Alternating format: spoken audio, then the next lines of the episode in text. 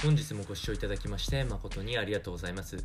当番組 Good Quality of Life では日々皆様がワクワクして過ごせるような新しいトピックス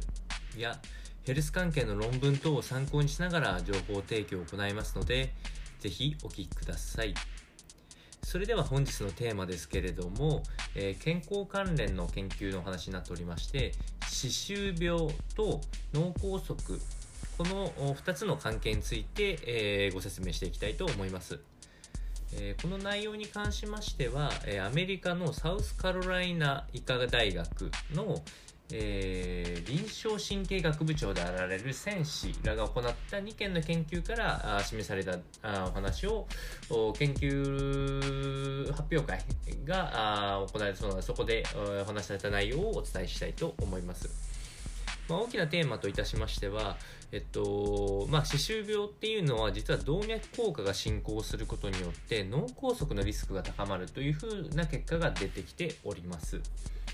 えー、今回の実験に関しては2015年から17年の、えっと、脳卒中を発症した265人の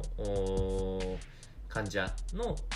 歯周病の有無とかをチェックしていきましたと。えー、そうすると、まあ、最大、えー、10%は少なくともリスクが増加していたという結論になりまして加えて、えっと、次の実験では1100人程度の脳卒中のまだ発生してない方々を対象にしたものも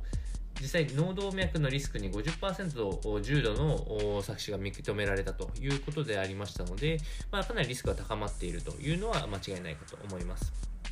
まあ、加えて、まあ、特にリスクが高まりやすいのが高血圧や加齢が進んでいくと最大2.4倍のリスクが増加しますので、まあ、歯肉炎とか、あのー、まあ、かなり一般的にも発症しやすい病気であっても脳動脈異常の確率が2倍というところで、まあ、決してこの歯に関する病気と脳に、えー、脳の異常っていうのはあのー、関係性ゼロっていうのは結構考えづらいようなあ研究結果となっておりました。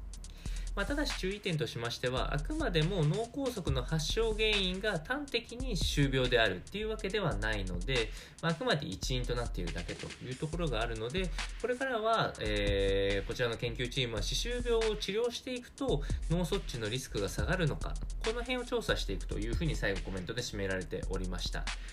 えー、以上の内容をお伝えしてました、えー、本日の内容は以上となります。